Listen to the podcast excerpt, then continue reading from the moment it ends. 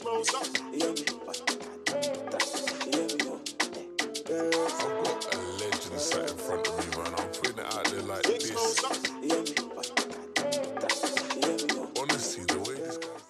Welcome to the BAL podcast. I am Miss Bonsu. Today we have DJ Aries, we have Intabi, we have Colin, and we have a very special guest that we will introduce to you later on in the show.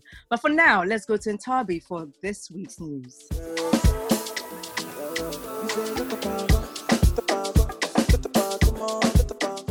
So, in I've just got quick news for today. So, we're gonna talk about some lifestyle stuff, and then, as you know, we'll be giving out news on social media. So, keep up to date with our social media at the BAL podcast. But if you guys didn't know, there's a Netflix series called um, Blood and Water, which was pretty top of the range when it comes to African um, stuff that's coming out of Africa. Netflix has just um, released it for uh, another season. So se- season two of the original series, um, Blood and Water, has been renewed for second season. So look out for that.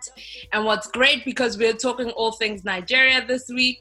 Um, OkayAfrica published a dope article about how fashion designers are rebuilding the fashion industry post COVID because designers depend on getting fabric from China, India, Vietnam, etc they need to switch their supply source up. Um, in many ways, I believe this is a good idea for designers to open factories at home. I don't know if you guys remember a few weeks ago, I mentioned Cameroonian designer Kibone New York, who had a factory in Cameroon, but because of the war in Cameroon, had to take, um, she had to open up a new factory in Nigeria. So, yeah, some dope designers I feel like you guys should look out for or follow them on social media. Uh, I'm just gonna pick two today, and this is Lisa Folau. Excuse my pronunciation, Folawiyo. She's known for her label Jewel by Lisa. She's a self-made designer who fuses African fabric and modern tailoring techniques. I just love her take on um, modernizing the African print and making it look current and chic. So you guys can check her out. That is Lisa, and it, it's Jewel by Lisa. That's her her label. Another one is Zizi Cardow. She's known for her label Zizi. She showcases Nigerian fabric and um, promoting Ankara. She has had her um, designs um, on catwalks in Paris, Milan, Cape Town, and the US. She designs for the global, and you can see that in the various pieces and products that she produces. So, shout out to those two designers.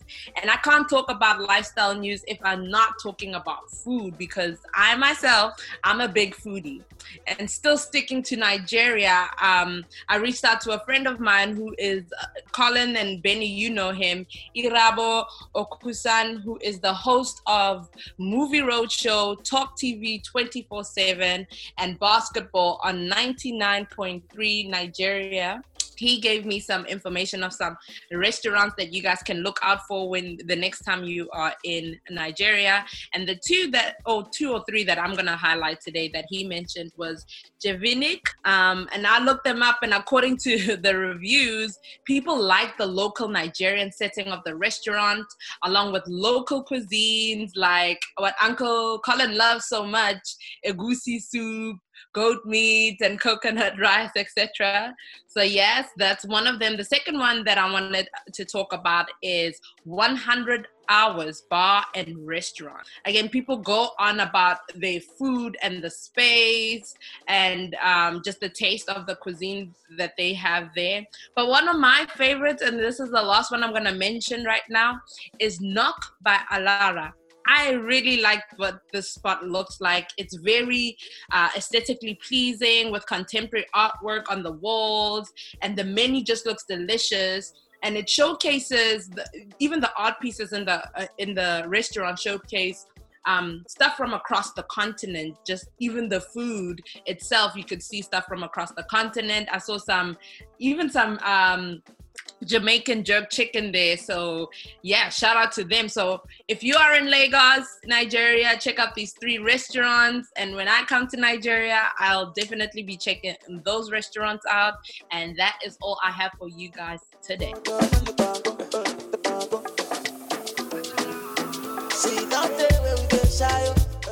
Thank you so much, Intabi. We will go straight to Colin for all the Africa news. Since 1960, yeah, yeah, yeah. Don't do we dey shy, yo. Since 1930, no, no, no.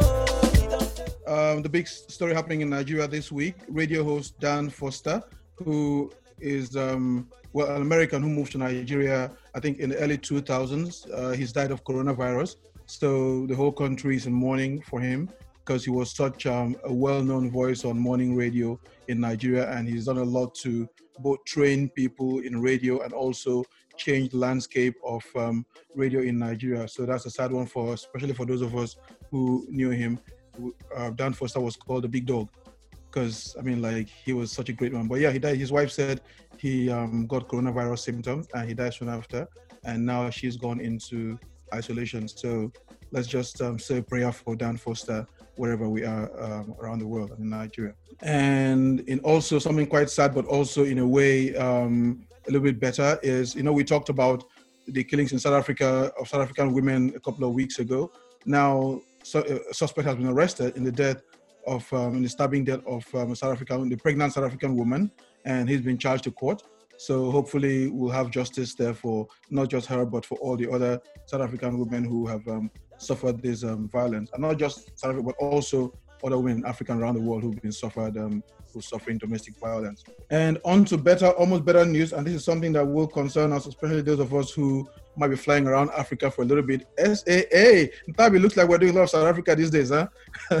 so SAA, who've not made a profit since 2011, are undergoing a restructuring now. So we're hoping that this might lead to some changes in the airline. As it stands now, um, they're going to get almost five, six hundred million dollars uh, plan from the government to rescue the airline, and the funds will cover the creditors and also pay off uh, some of the severance packages they're owing to workers.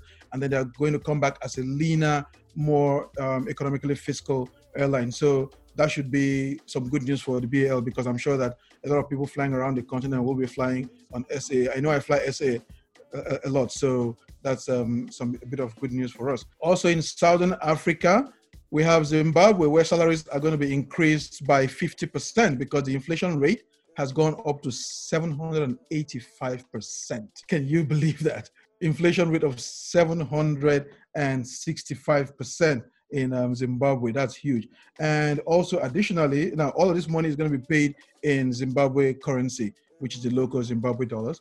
But now, in addition to all of that, they are also going to be getting a COVID 19 allowance of $75 a month, while pensioners will get a COVID 19 allowance of $30 a month, all to be paid in US dollars. So, not such bad news for um, Zimbabwe anyway. And finally, from Kenya, the government has said that they are banning the no Premier League matches started, football started today in the Premier League. So, and normally Kenyans go to watch in um, viewing centers and shops and bars, but the government says no, COVID 19 lockdown still in place. So, viewing centers and bars are still closed. So, you either you watch from home or you don't watch at all. And that is all from me, Benny. So they're banning people from going to watch football. How is that going to work? Well, like I said, normally people go to watch at viewing centers. And you know, viewing centers are places where you can't practice social distancing because people crowd around. And when there's a goal, people jump and celebrate and hug each other and do all sorts. So the government is saying, you know what, stay home or don't watch at all. But let me get something straight.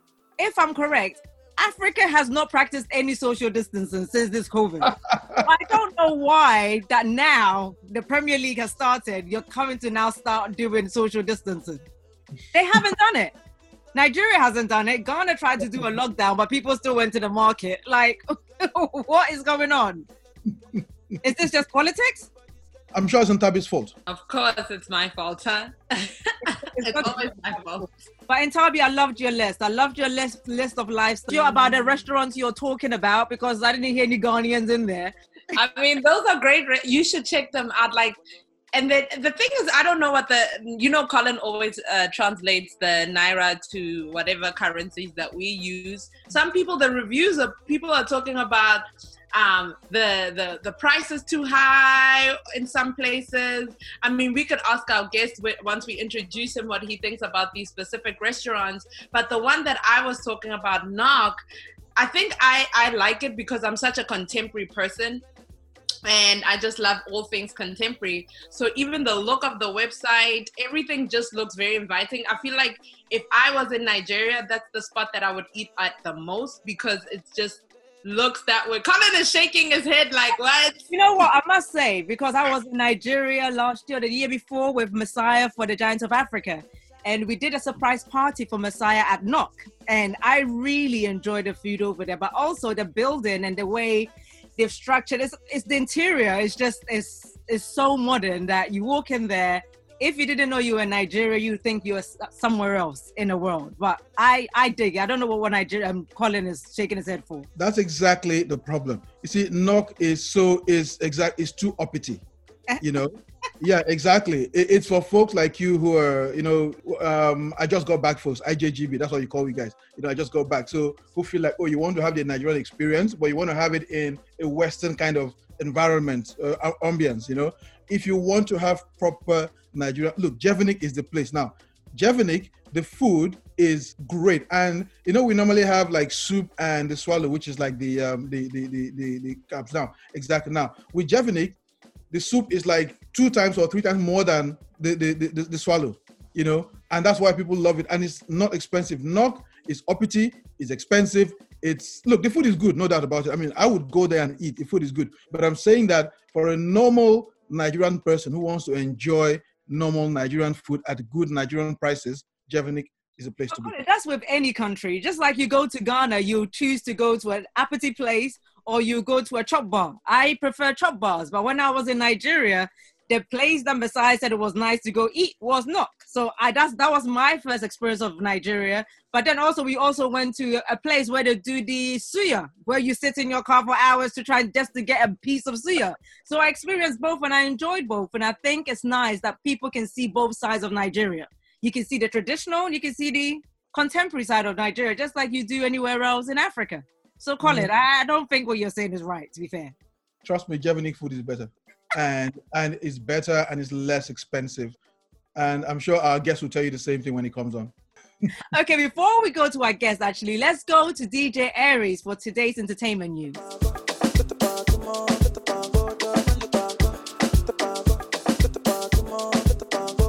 on Netflix is a new documentary called Skin, produced by a Nigerian British actress called Beverly Naya. So this series goes on about how you know colorism exists and um, explores the beauty industry and how skin tone affects the securities and insecurities of women, even men as well. And um, definitely, it's on Netflix very soon. So watch out for that. Um, also there's a few african documentaries that are available to watch i'm going to give you a list of top five to look out for there's pearl of africa which is about a transgender woman who lives in um, uganda and explores how she fits in society there. And then there's the democrat so it's all about the zimbabwean politics so we'll find out about more about this inflation i guess what Colin explained to us. Um, and there's a, another show called Sembene. So it's a Senegalese filmmaker. So it goes into about his story and how he influenced cinema in Senegal and West Africa.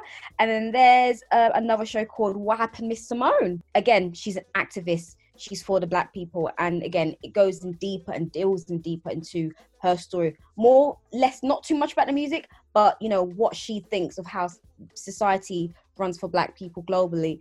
And then the next one is Elephant's Dream, uh, which talks about multiple accounts of different types of people that live in DRC, you know, from countrymen, service countrymen and service women, how, you know, their lives are inflicted by, you know, the Western aid and influences too. And then on to music, um, new tunes to look out for from Adekunle Gold, the new track called Something Different. And we've got DJ Spinall, one of my favorites um, tonight. And then there's Efya and Tiwa Savage, a nice feminine duet together called The One. And then there's Yemi Alad with Alade, sorry, with Boys.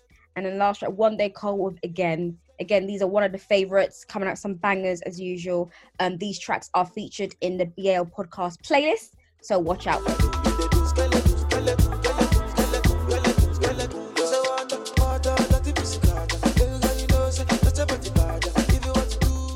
Thank you so much, DJ Aries. As you guys know, you're tuned into the BAL podcast. It's the official, unofficial voice of the Basketball Africa League.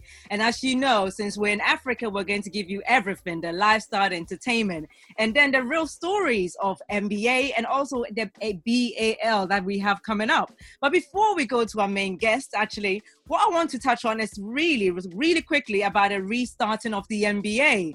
If you guys are paying attention, you would have seen that the new rules that have come out in regards to the restart is somewhat ridiculous. I mean, I mean, I'm sure some of you guys have heard it. The rules of them not leaving the campus, the rules of, you know, then there's now a hotline where you can call and snitch on your team players if you see your team players doing something wrong. I just think this is going to be a nightmare, but that's my opinion, and we're going to dive in deeper when we bring our guest. And today's guest, man, he's a champion. He he's a winner. Their team has been winning for many years. River Hoopers was established in 2009. They've been going strong since then. In 2000, 2019 was a bit shaky that they were going to pull out of the Africa Basketball League, but they didn't. They're here. They're still here, and now they're part of the BAL momentum that we have building up. The only team coming out of Nigeria. We're extremely excited. I mean, Colin is extremely excited because he feels like he's got an ally today. But I'm really excited because I think this man is going to be the story for the BAL when we get to the other end of it when we're celebrating the champions of Africa. So on today's BAL show, I'd like to welcome the general manager, not coach, the general manager of the River Hoopers, Ifie Ozaka. Please, um, welcome to the BAL show. How are you? Very well, thank you. It's my pleasure to be here. This is really exciting, trust me. I'm excited for you. How exciting is it for you to know that you and your team are going to the BAL? Extremely, very exciting. Um, look, this is this is what we've worked for. This is what we've hoped for. This is why I got into basketball management in the very first place to be able to get on the podium, this kind of podium, to be able to get to a place where I could tell my kids, stay on the TV, watch, we're going to be playing, or go ahead, look through your mom's phone, you're going to see us at a very high level.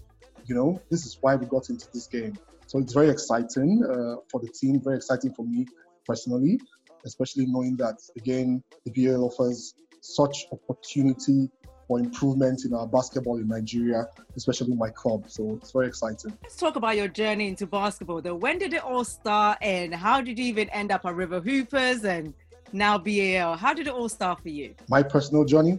Your personal journey. Very, very interesting journey. Um, I tell my friends, I say, I'm sure my dad sees me now and sees that what I do for a living, what I make money off now is basketball, and he's probably regretting it just a bit. You know, as a kid, I grew up on um, in River State where I, I live in. Olumeni, Colin, I don't know whether you know Olumeni Street. Yeah, where they have the police officers' mess. Uh, bas- there's a basketball court there. My house was practically opposite to it. So as kids, I'd go there to play. Trust me, I got the beating of my life many times for trying to play basketball and not reading my books. As a matter of fact, I played for my secondary school team. I couldn't even afford a canvas, Oh, wow. canvas shoes, because my dad wouldn't have it.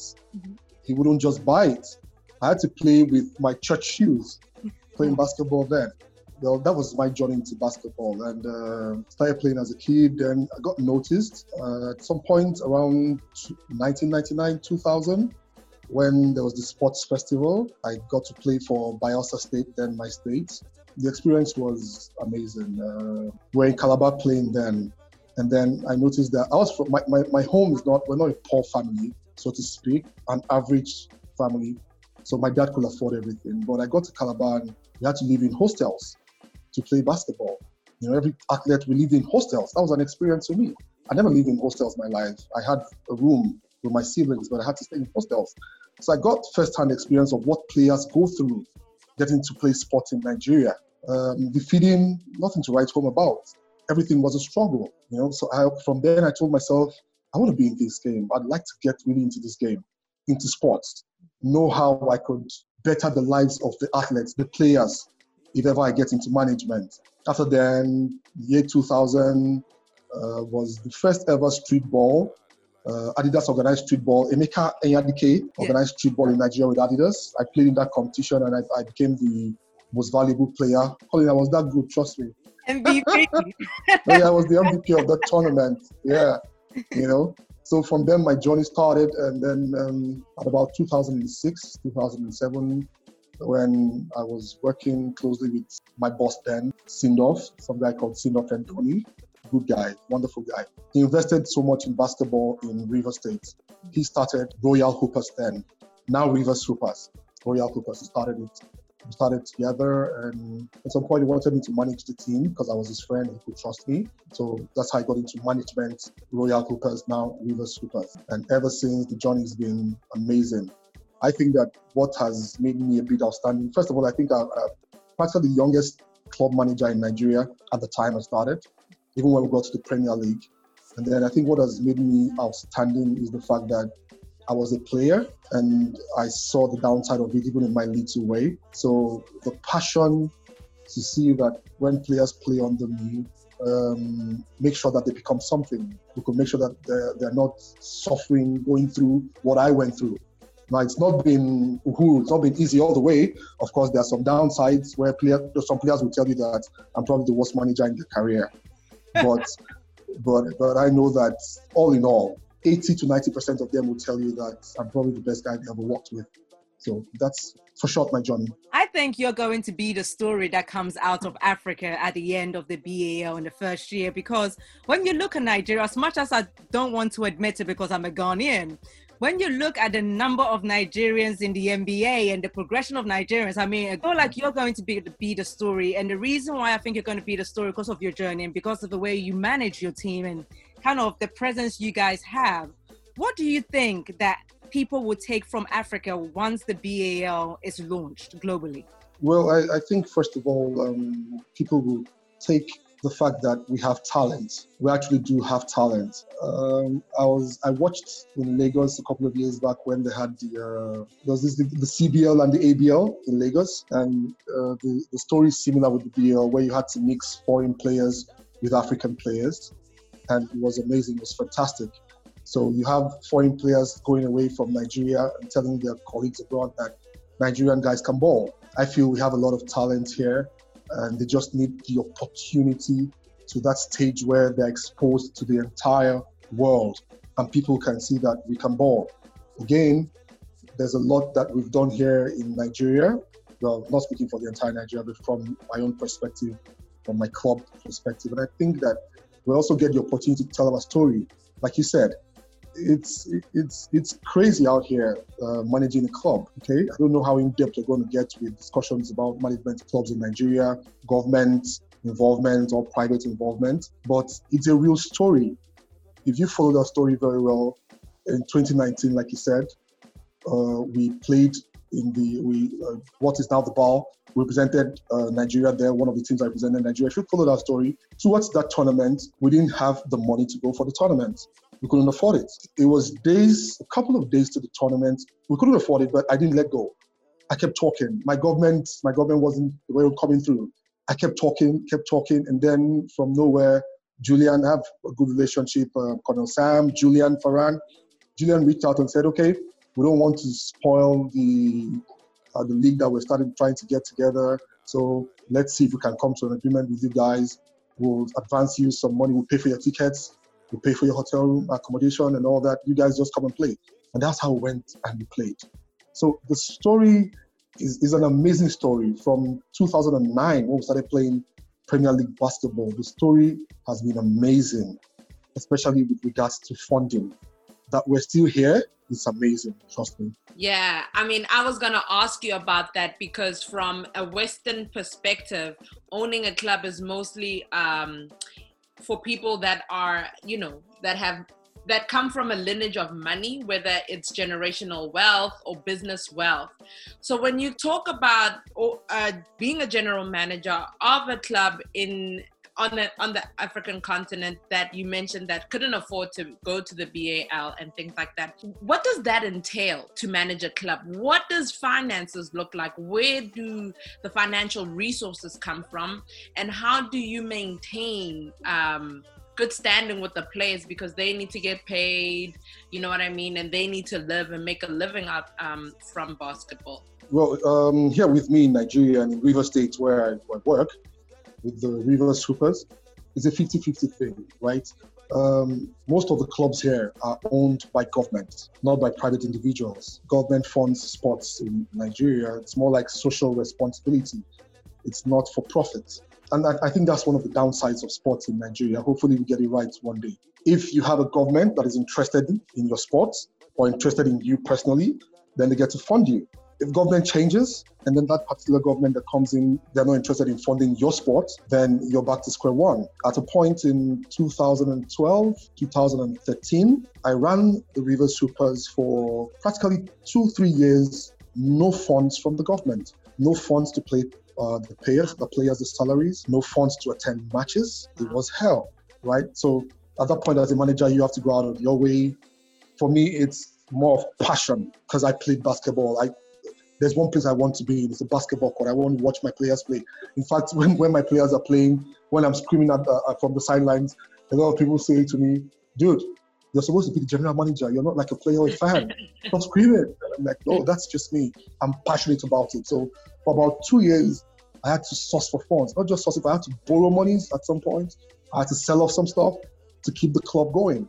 You know, so it's it's very very difficult. I hope that at some point we get it right and get to make uh, sports in Nigeria a business model where we know that we're in it for profit and things can be sustained. I'm lucky in River State with the uh, present government that I have in River State, that we have in River State now. They're funding us like really well. From when the governor came in in 2015 till today, he started paying uh, 2016. Sorry, he came in 2015. From 2016, he started paying our salaries regularly. Before 2016, our salaries were not paid regularly, right? You, you, you pray, you hope, you wait, and a year gets by, there's no salaries. But now we're being paid salaries regularly. So it'll be easier for me as a manager now to run. Okay, but it's it's it's definitely not easy. And like I said, I hope that in Nigeria and in Africa, we can develop uh, business models for sports and not just do it as social responsibility for government. So, as we know that you know some of the African um, politicians and governments are not the most clean people um, that we experience, right? And you mentioning how to change it from government funding into something that is business. What will that look like? How do you make the switch from it to be something more profitable and uh, turning it into a business model and now you know government not being really affiliated with that club because they're not you know funding that club. How do you switch? How do you make that switch? Well first of all i think that it has to do with our laws laws that govern sports um, in africa in nigeria especially. I always give um, example from the first time about 2012 or 2013 when we got to play in the um, african uh, champions cup right? Champions cup in africa when we played against a team like uh, Petro Atletico, I think so, from Angola. Was it Petro Atletico? One of the Petro clubs anyway from Angola. And I saw that I saw that team walking, and they were intimidating. Even before we got on the basketball pitch, we were already intimidated. Why were we intimidated? They were properly kitted. They came in as kings. So I got to do my research about the Angolan sports system. And I realized that there's Petro this, Petro that, Petro everything and all of them are owned by petroleum companies, not government run companies. Yeah, so I got deeper into it. It's something that has to be done probably from the top. We have to change the laws to make sure that, for example, if companies are ready to fund sports, then we're ready to give them proper tax rebates so that they get really into sports. It's the funny thing is that it's doable. It's very doable. African countries have done it, and the African countries that have, that have done it they are ahead in sports. That's the truth. Those of us that are grappling with government, um, if Nigeria is ahead in international basketball, so to speak, I think it's just because we're very talented people. When it comes to management of the sports here, especially in uh, in what we do locally, both football, basketball, all of it, we haven't gotten it right. We need to get government government to back off. We need to get government to put the necessary laws in place. First of all, tell uh, put in put in place laws that allow companies to get into sports, give them tax rebates, proper tax rebates, and in fact, there are countries that have almost a zero tax policy for companies that invest heavily in sports. Now, once you do that, the companies get into sports. You start having uh, uh, TV uh, TV stations coming They want uh, people have TV rights. You have um, prize monies. For crying out loud, how do you how do you sponsor uh, a basketball club in Nigeria as a private individual? Year in year out, maybe six months you're paying salaries to your players, and at the end of the league, there's nothing for you to win. You don't have one million, you don't have five million, you don't have ten million. What are you doing it for? Benevolence. Sports is not benevolence. Sports is a business. So we need to get to the point, and it comes from the top. It comes from the very top. We need to get sports administrators, ministers of sports, whatever they are. We need to get them to sit down, draw up outlines, draw up what they need to send to the National Assembly to say this is the way sports should be run. Let's get companies involved in it. Let's give them proper rebates, zero taxes for companies that fund sports properly. If you own a basketball club or a football club, because we know that in a year you're going to be spending over 100 million naira. Okay, if it's a football club, probably almost 200 million plus, paying player salaries and all that. If you're doing that, then we cut your taxes by 70%. People are going to jump in. And then we need to also understand in Africa that sports is one of the highest employers of labor. Football, basketball, one of the highest employers of labor in the country. Yeah, you come when you're doing elections in Nigeria, you go ahead and say you are going to employ one million people. Look at sports. You can do that through sports. You can do that through sports with the necessary laws, the, the, the, the laws we need. You can do that. You can employ a whole lot of people. Families can change their lives. It happens every day. That's so good. Uh, Sounded like an uncle with the R at the end. I like calling. yeah, we can see how passionate you are. I, in fact, I'm happy you're so passionate because um, I'm challenging you. I've boasted to these ladies and everybody else who has come here that Rivers Hoopers will win the BAL. So Wow. clean your ear now. We're not, we're not, Wow. we're not yet no, no.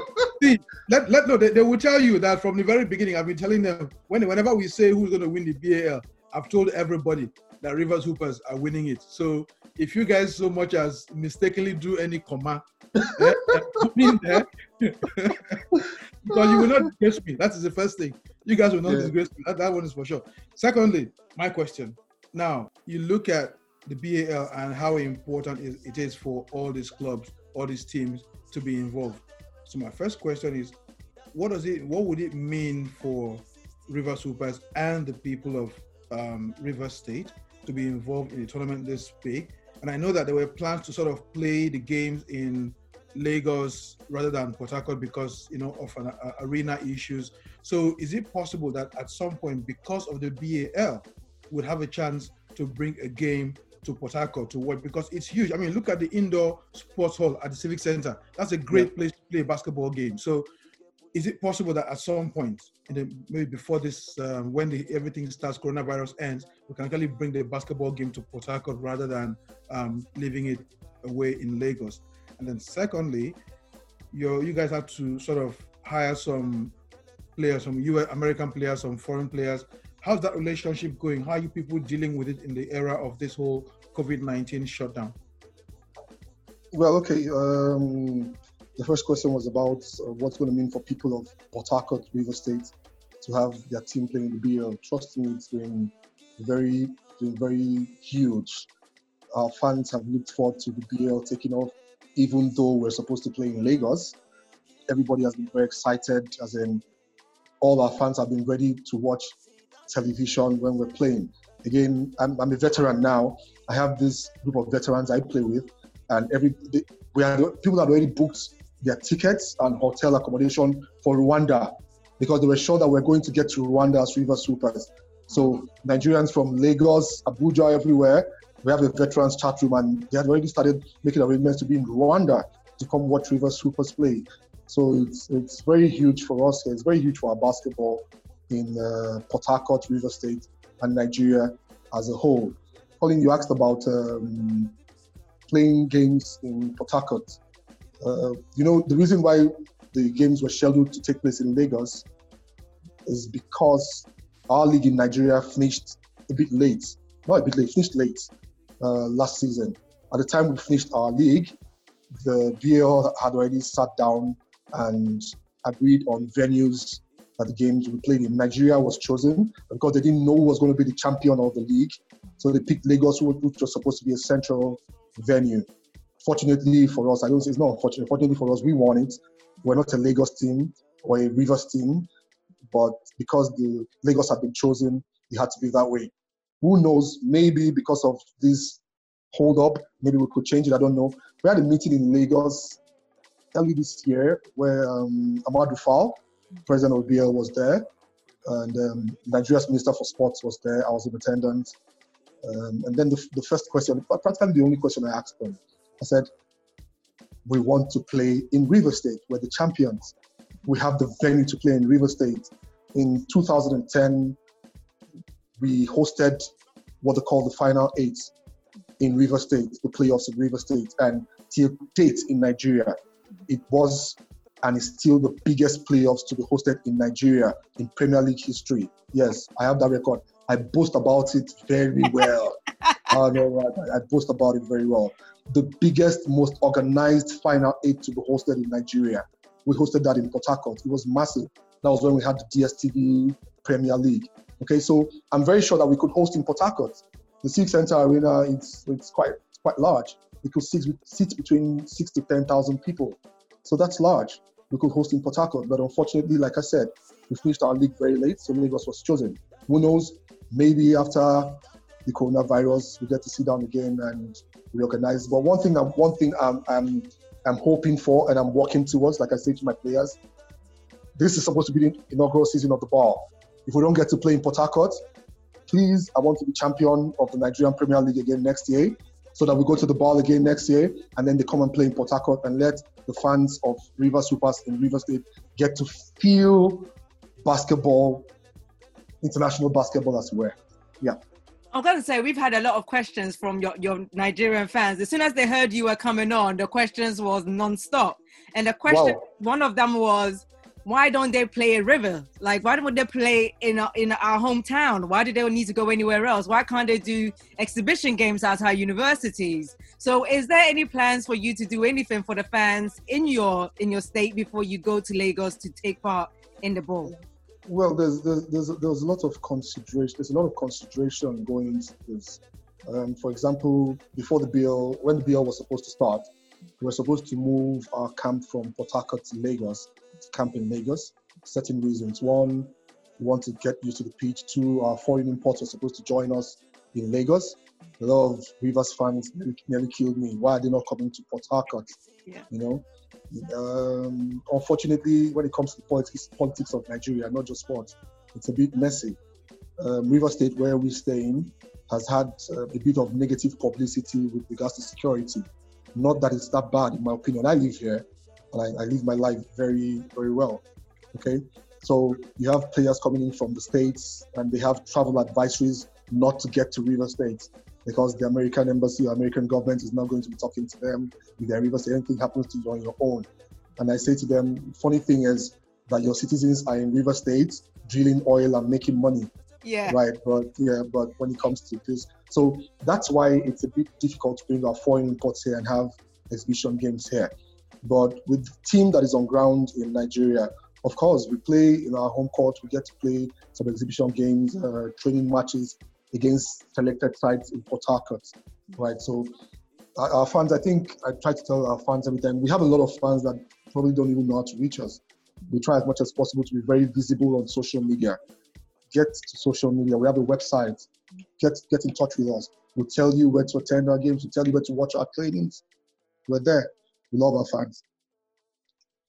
I will give you that. Um, when we were doing our research and trying to find, you know, uh, the teams, the twelve, the twelve teams that are on be on the BA, Yeah, it was only Patriots and Rivers were on social media, and their social media was current, and so I do want to give you props on that. And you Wow. do have quite a lot of engagement with your fans and things like that. So it was so simple to to to be able to reach you. Um, so what does that say about the rest of the the teams in, in the BAL? And what is your advice to the other GMs? Because you guys have somebody who does PR for you or a media person, so it's easy for media to go directly to the source and say, "Hey, this is what we need. Can you get it?" Right now, we just need we use social media to reach people, right? And so, what is your advice to the other All GMs? the teams. What should they Yeah, be for all the teams. in terms Yeah. of presence and getting en- engaged with their fans? for for all the teams in uh, all, all the teams in Africa, Nigeria, because what you're complaining about, what you're asking me about in Africa happens in Nigeria too. I think we're also the most visible in Nigeria amongst all the teams when it comes to social media and our presence in the media, right? We need to get out there. That's one of the ways we can grow the game. That's one of the way, ways we can build our fan bases. Um, for example, there's a, there's a basketball Niger on Twitter and Facebook and all that, and then they're trying to drive basketball in Nigeria a whole lot. Like, kudos to them, right? And they got on Twitter recently, and we had a discussion. I had a discussion with them. I said, I said, I think that all the all the basketball fans are on Facebook, and they said to me, no, go to Twitter. There's there's there's a lot more on Twitter, but simply because we're not there, so they're not following. So we go to Twitter and we start putting out things on Twitter, and we create traffic. There's traffic actually on Twitter, and I'm, I'm shocked about it. That there's so much fans on Twitter that love Nigerian basketball, that want to watch Nigerian basketball, want to know what's happening with our Nigerian players. Again, I'm going to use this opportunity to give kudos to my media officer. I do that every time I can. She's amazing. I said, and I say, when I say it, I'm always scared that someone is going to hear this and take her away. I hope they don't. Queen John is amazing. Our media officer is amazing. From when we got her on board the team, um, every year she's built something with us. Every year she's made, made sure that we're out there. Every year she's made sure that we have visibility. She's an amazing person. So clubs need to get a proper media officer, not just not just a journalist, because my media officer is more than a journalist. She's a sports journalist, and then she understands the workings of social media, which is the new media, which is what we work with now. So I give a whole lot of kudos and props to her. That's what we need to do. We need to get on the media. We need to get out on social media as clubs in Africa. That's the way we can grow the game.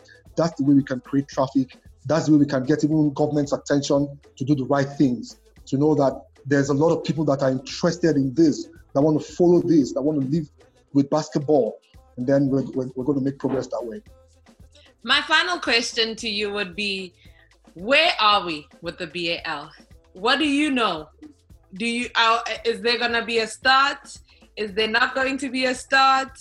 What is happening on the ground because we're spread out in different parts of the world and just getting news about where are we going from here is going to be what, what's that? What what do what are you going to tell us? What's the tea? Let us know. Well, there, there's there's a consensus. There's a general consensus from all the countries and clubs involved that the BAL should hold the inaugural season should take place this year, right? We all want to see it happen this year, whether it's in August, whether it's in September, whether it's in December. We want to see it happen. The build up and the hype to the BL has been so massive that it's going to be heartbreaking for it not to happen. So there's a general consensus that we want to see it happen. Um, the other day, I was reading a statement from the FIBA Africa president, where he said clearly that we all want to see this happen. So we're looking at different scenarios. Um, it's either we're going to go with the initial format of playing the Savannah and the Maya conference in different countries and then gather together to play the playoffs, or there's a second option where um, we can look for two countries that are ready to host, and then the Savannah and the Maya conferences go there and play. And then when we get the final eight, they all go to a country and play. The third option, like you said, is going to be that um, we gather the 12 teams in one country for two weeks and just play and get champions. But what is important is that the 12 countries won the BAL inaugural season to hold this year. It's, it's going to be heartbreaking for it not to hold. For players, for fans, managers, administrators, all of us, we're looking forward to it. So I think it's going to hold at some point this year. It just needs, it's going to take a lot of work because the BL team has to sit down. They have to look at every league, every country's national league. They have to check the timetables.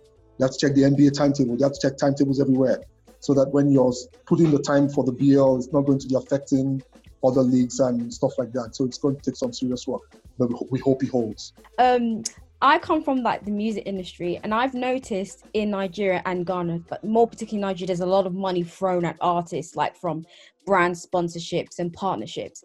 Are mm. there any brands that are interested in Nigerian basketball that want to, you know, support or by bit but gradually, you know, build a relationship with your team to, you know, invest in something? Because as much as the TV and the government side brands, I'm sure they must have an interest in sports. You know, it's something that young people definitely want to get engaged in.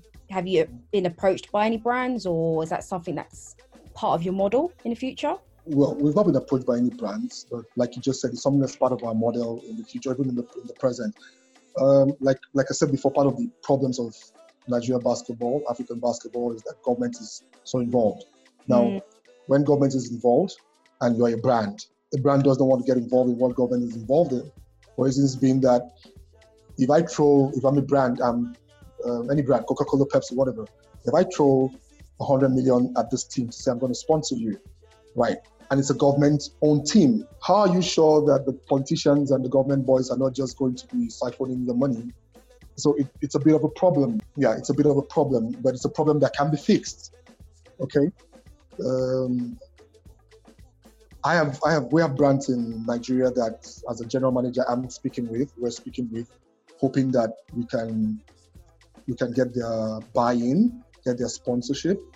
The model we run in Rivers Hoopers is that Rivers Hoopers is government-owned, right? Um, it's owned by the River State Government Ministry of Sports, but it's a privately, it's a, it's a registered company, right? It's a PLC, registered company where I am the manager. I run the club, okay? So the guys that are in government have nothing to do with the funds that come in if you're a brand. They don't get to touch it, you know, right? I, I, I, I'm there. We have a management team that sits and controls that. They can only ask us to give them records to be sure that we're also not siphoning all the monies. So it's something that can be done, right? We can develop our own models that can support brand sponsorship while government involvement is still there. Again, if you do that, there's also an advantage for a brand if you're a brand. Because if you're a brand that is sponsoring a government club, then, then the government has a way of, like I said, give them rebates, give them tax rebates, and then it- it's going to be okay. But I'm, we're, we're working on stuff, well, some some things like that, and we hope that it pays off in the near future where we have brands that uh, come on board and sponsor our team. I can see that happening. yeah, sure you would. Um, if you let me ask you this, and it's sort of like a follow up to your previous answer before this one. What I'd like to know is how involved are the BAL teams, you know, in the decision making process of the entire league, and how often do these conversations take place, if any? Well, um, decision making process, I don't know about that, but I know that conversations are happening with me almost every other week.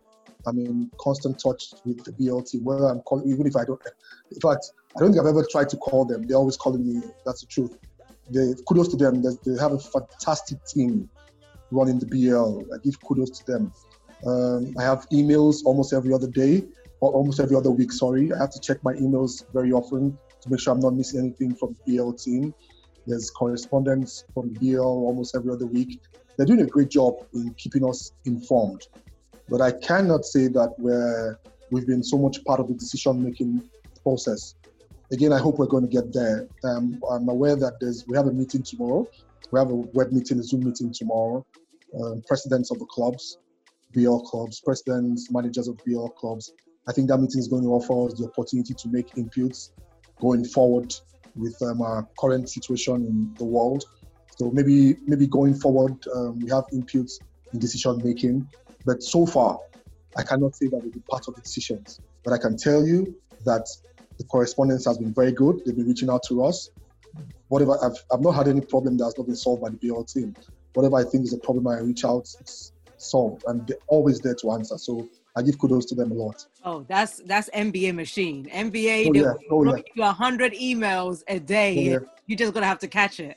Um, but I Mhm. want to touch on something that I think is really important as for Africa as a whole. I mean, Nigeria is a powerhouse, and if they had their house in order, you guys would be dominating across the board when it comes to sports.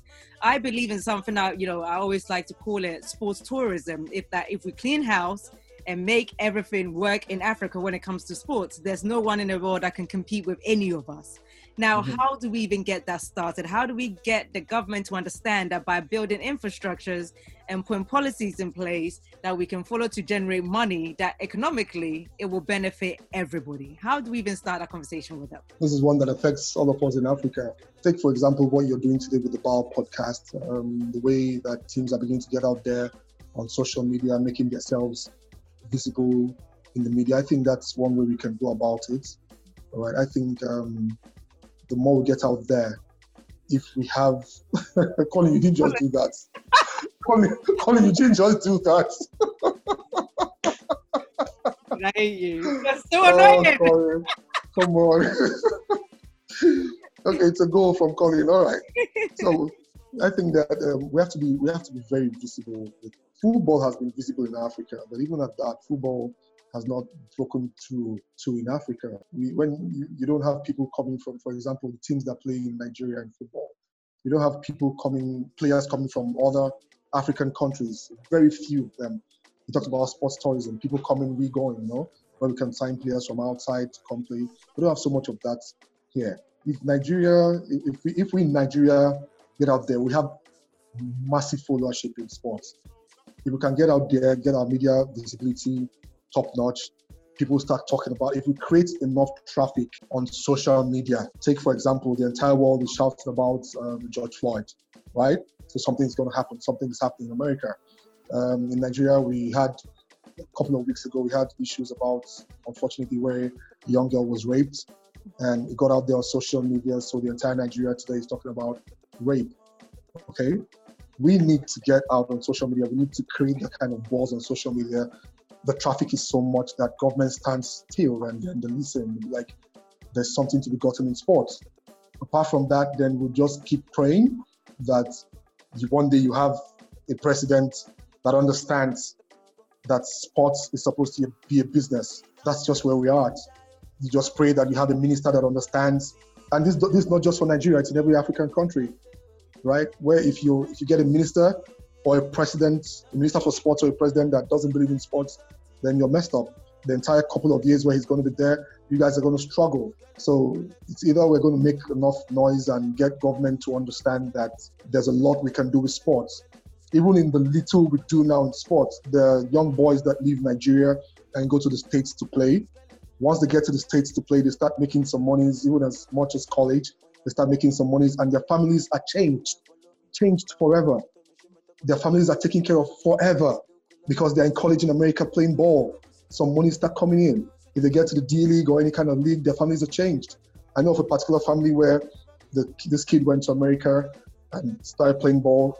And then he got his kid brother to join him in America, and his other kid brother today, the last of them that is in America is joining the NBA. Um, Precious Achiuwa, think that should be his name. He's joining the NBA. He's on the draft. Okay, and his family's life has changed forever. So this is what we're talking about. Government needs to understand this. It's one of the ways that we can get our youths off um, drugs, off anything down. I give myself an ex- as an example. In as much as I was from a good home and a bit okay to do, one of the reasons why I probably didn't fall into drugs and into vices, very different vices, was because I had basketball. I had something to look forward to. I had something to want to play. Okay, so I didn't want to destroy that. Even I didn't, I didn't know I was going to make money from basketball. I didn't know I was going to make a profit from basketball. I just had something to look forward to. I had something to exert my energy at. So I didn't have any other energy to go start doing drugs. All the energy is to go and start joining cults. Okay, all that didn't happen in my life because I had basketball with me. These are things that governments in Nigeria and in Africa need to understand. I'm very happy that you brought up the situation of the incident that happened in Nigeria with the rape case of that young girl. Because we Mhm. talked about it on the podcast and we said, you know, this was a great opportunity for for us to see some of the ballers step up and really use their voice to impact and influence the society in regards to these kind of issues are not okay. You know, you can't beat up your girlfriends, you can't rape your wife, you can't rape a girl that's going to school. But you know, NBA is very good at social justice where players use their voice to really create impact. And it would be great to see African teams also adopt that to try and change kind of traditions and way of thinking for generations to come. Do you see River, um, you know, Rivers Hoopers doing that going forward whilst they're in the BAL? No, it's important. I think it's important that we all we all jump on this, um, especially because we're we're a male team. We're not a female team. Um, part of what I've, I've and this is this is very personal. I've in my how many years of um, managing the Rivers Hoopers, I've been approached severally, talked to my government to float a female basketball team to play in the league, and I've run away from it severally. And it's it's very personal for me to run away from it because I know that the relationship between guys and girls, especially when there are young men around, I have male players and then there are female players. It's difficult to control, right? So it's something that I think that we need to we need to jump on as as a club, as players all around Africa. We need to use our voices to tell people that what we, what we do not realize is that people listen to us. People actually look at players as role models, right? Even if you're not earning so much in Nigeria, there are people that actually wake up and the first thing they do when they hold their phones is to look at what you posted on Facebook, look at what you're saying about stuff as players. So we need to use our voices to talk against societal ills. Rape is a no-no. Rape is a no-no. Drug addiction, no-no. There are things we need to talk about as players, and I think that um, going forward, definitely Rivers Hoopers will make use of our voices, will make use of our position as players that people look up to, as a club that people look up to, and get to address most of these issues. What are your thoughts on um, Black Lives Matter and what's going on in America? some black black lives actually matter. Every life, every life matters. I watched that video, and till today, I think every time I think about it, every time I remember watching a guy's life snuffed out of him, it gives me the chills. You know, it's one thing for someone to be shot to death. It's another for him to be practically strangled to death, and you're watching that on video. Now, my thought is that the reason why there's so much uproar about this is practically because we actually saw him being strangled to death. You know, that that that that takes if you don't if you don't feel remorse, if you don't feel angry about that, then your humanity there's something wrong with your humanity. You're not human. Whether he was black, whether he was white, you strangle the person to death. You doing the strangulation, you're actually not human too. It's it's crazy. But I think that um, by and large, I thought about this a whole lot. I think that we we're talking about Black Lives Matter. It's happening in America. There are different several countries in Africa where people have done protests, Black Lives Matter, and then we sort of forget that in Africa we've had to deal with xenophobia, where black people don't even like their fellow black people to come stay around them or grow around them in business or in whatever because they're from somewhere else. These are things that need to be dealt with. It's not about being black or white. We're human beings. Black Black lives matter. White lives matter. Every life matters. Females matter males matter. Once we know that lives matter, then even rape is not going to be an issue because we know that lives matter. So we need to push the conversation to a point where we say lives matter, not just the black lives matter. I've, I've, i speak to my friends, or I have, I have players that used to play with me there in America. I have uh, friends that are in the States, and sometimes I talk to them and they say, We don't even want to know what some black people go through in the hands of their fellow black people in America, right? So we need to know that lives matter not just black lives. Every life matters. We need to we need to respect each other. We need to just love each other. In fact we don't have to love each other just respect each other. Just know that this person is human. I don't need to love you. Let me i just respect you. Respect your space. Respect what you stand for. Even if what you stand for is not what i stand for i just need to respect you. It's something we need to do. And again i was thinking about this earlier today and i, I think that part of the opportunity that the basketball africa league offers is that is that it can address issues like this. When you travel, like the uh, the initial the initial uh, plan for the BL, where we had to travel countries and back, when you have teams that travel out of their domains, go and play in other countries, you get to know how other cultures are. You get to feel other people. You get to respect other people and where they're coming from and what they're going through. Okay, I can imagine I go to Angola to play, and I'm going to respect the Angola. I'm going to know what, an, what the Angolan culture is like. I'm going to feel what the Angolans feel. When they come to Nigeria to play, of course, we're going to make them feel very comfortable as much as we can, very extremely comfortable, almost too comfortable. But yeah, yeah, but they're going they're going to be here and then they're going to understand our culture. They're going to know where we're coming from. They're going to know what it's like being Nigerian. You know, in the post, uh, shortest possible time, shortest time that they're here with us. Same thing will apply to the Egyptian, whether he's white skinned or he's black skinned. If he travels with his team to Nigeria to play, He's going to understand what the Nigerians are. And then he's going to know that Nigerians are not just volatile. Nigerians are not wicked people. Nigerians can be accommodating. When I go to Egypt to play, as black as I am, even if going to be there's going to be 90% white crowd there, so to speak, okay, I'm going to know that they're not going to kill me. I'm going to understand that they are hospitable people too, and that way we can respect each other. So that's part of the opportunities that the Basketball Africa League um, will offer to us, to to the entire Africa. Okay. So, So- again, yeah. So did you hear this? So Colin said, when we host them, we're going to make sure the ladies go back to your husbands.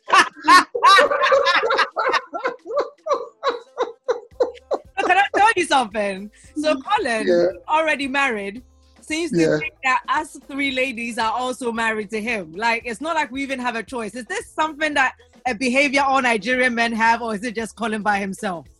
Well, um, we are attracted to very beautiful ladies. so forgive us.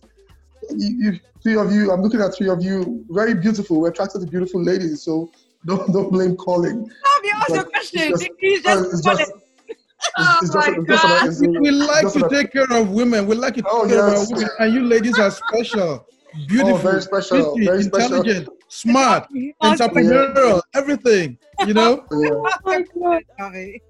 Oh gosh. Oh my gosh. I just you know what? Let me let me just ask my question and let, let, let, let Colin go. With no special package. No, No, no, please, none of that. I beg, please. No. Uh, I beg. Um, so Ifie, you you mentioned something about something be, it being personal for you to start a women's basketball team. Now, as a female who who's a who's a basketball player herself, who loves basketball, and um, we sometimes, especially I play, I'm from South Africa, so I played in South Africa. We sometimes feel very left out and unseen by men, not not just in basketball, but in life in general.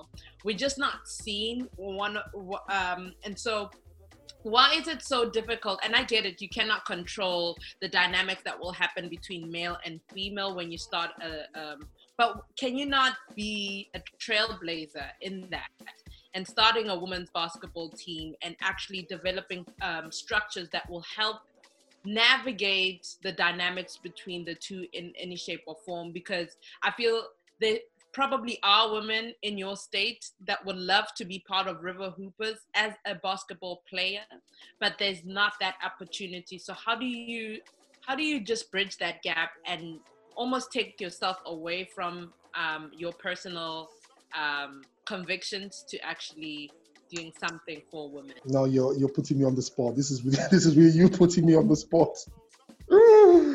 wow. Well, it's it's I, I don't know. It's it's a whole it's a whole lot difficult. It's a whole lot difficult.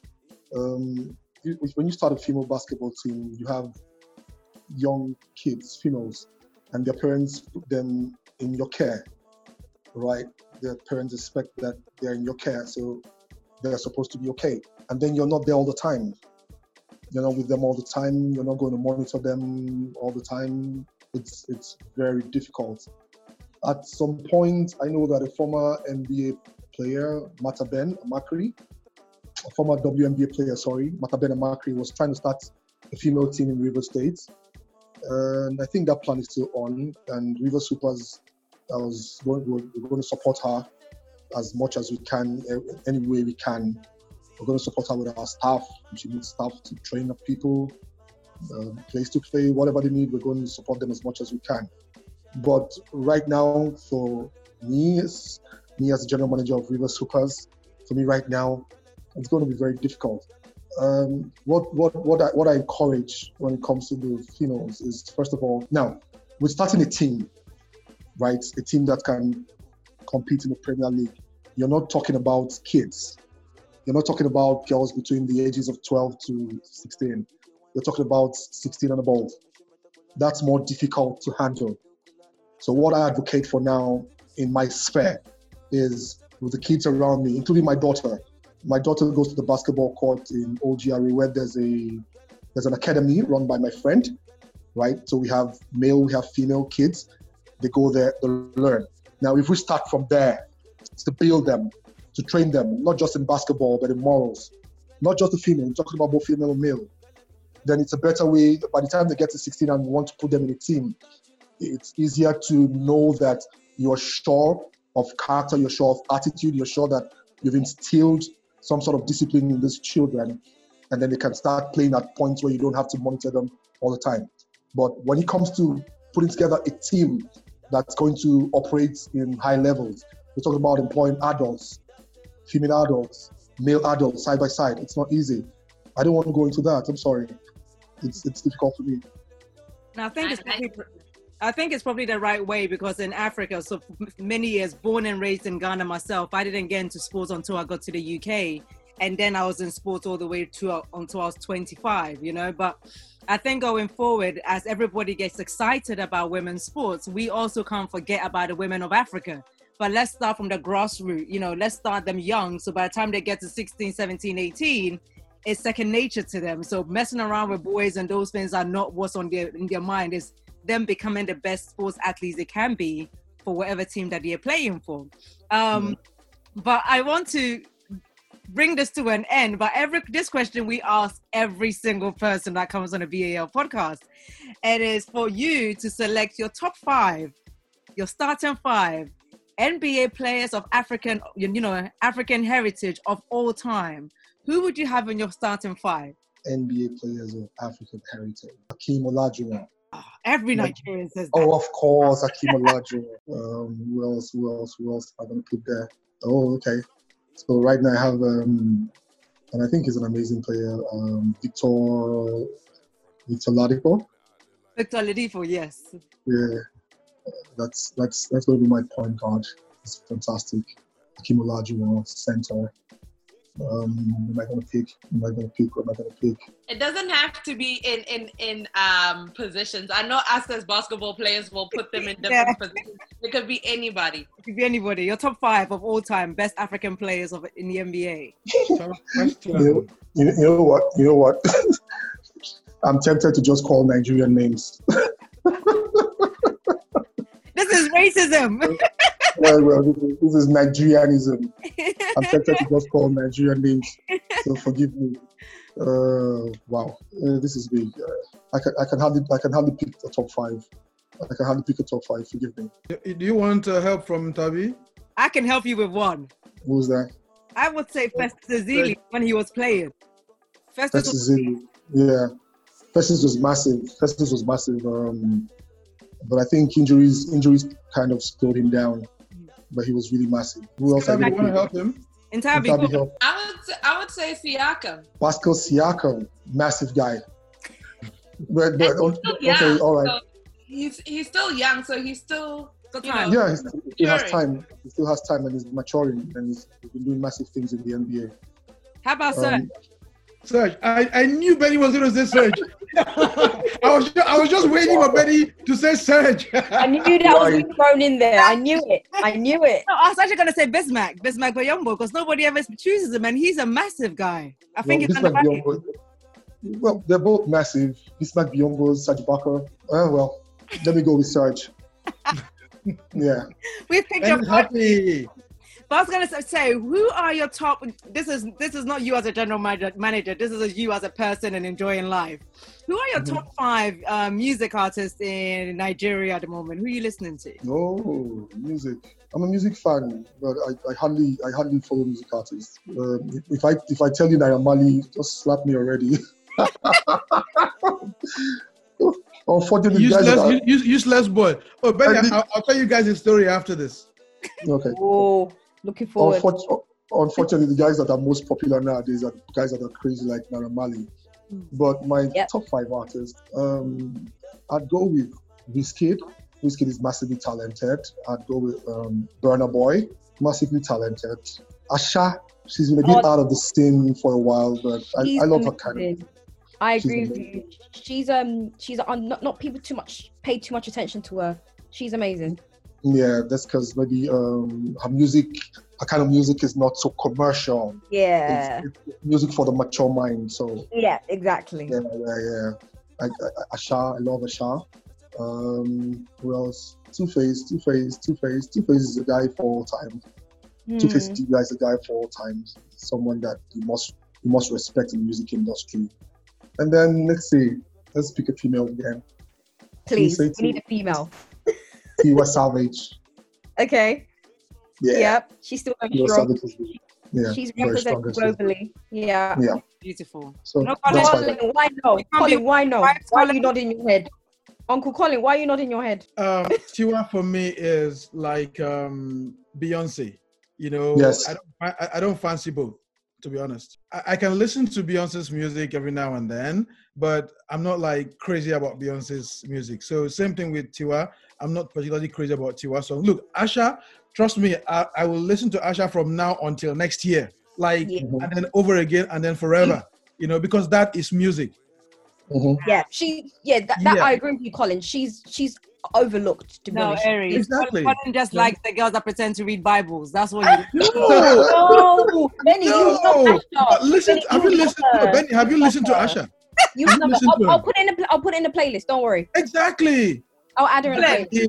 But you know what? If it's been so nice having you on the show, we would, you know, I'm looking forward to meeting you in person when we start the BAL tour because I'll be with you, traveling with the whole team. Um, I can't wait to talk to you in person, meet your team, and see how well you guys do going forward. Thank you. Please do come back. For everybody else that's tuned into the BAL podcast, don't forget to go and follow the Rivers Hoopers on Instagram, on Twitter, and Facebook. They are everywhere. Go and show your support because we know your Nigerian audiences. You're out there. You're always hustling me to find out more. Go and follow the man. He will tell you himself. Um, but thank you so much for joining us. Make sure you listen to us on iTunes, Spotify, anywhere else you can get podcasts. We are there. I've been Miss, Benny, Miss Benny Bonsu. And DJ Aries, Colin, thank you so much for joining me, and we'll speak to you guys next week.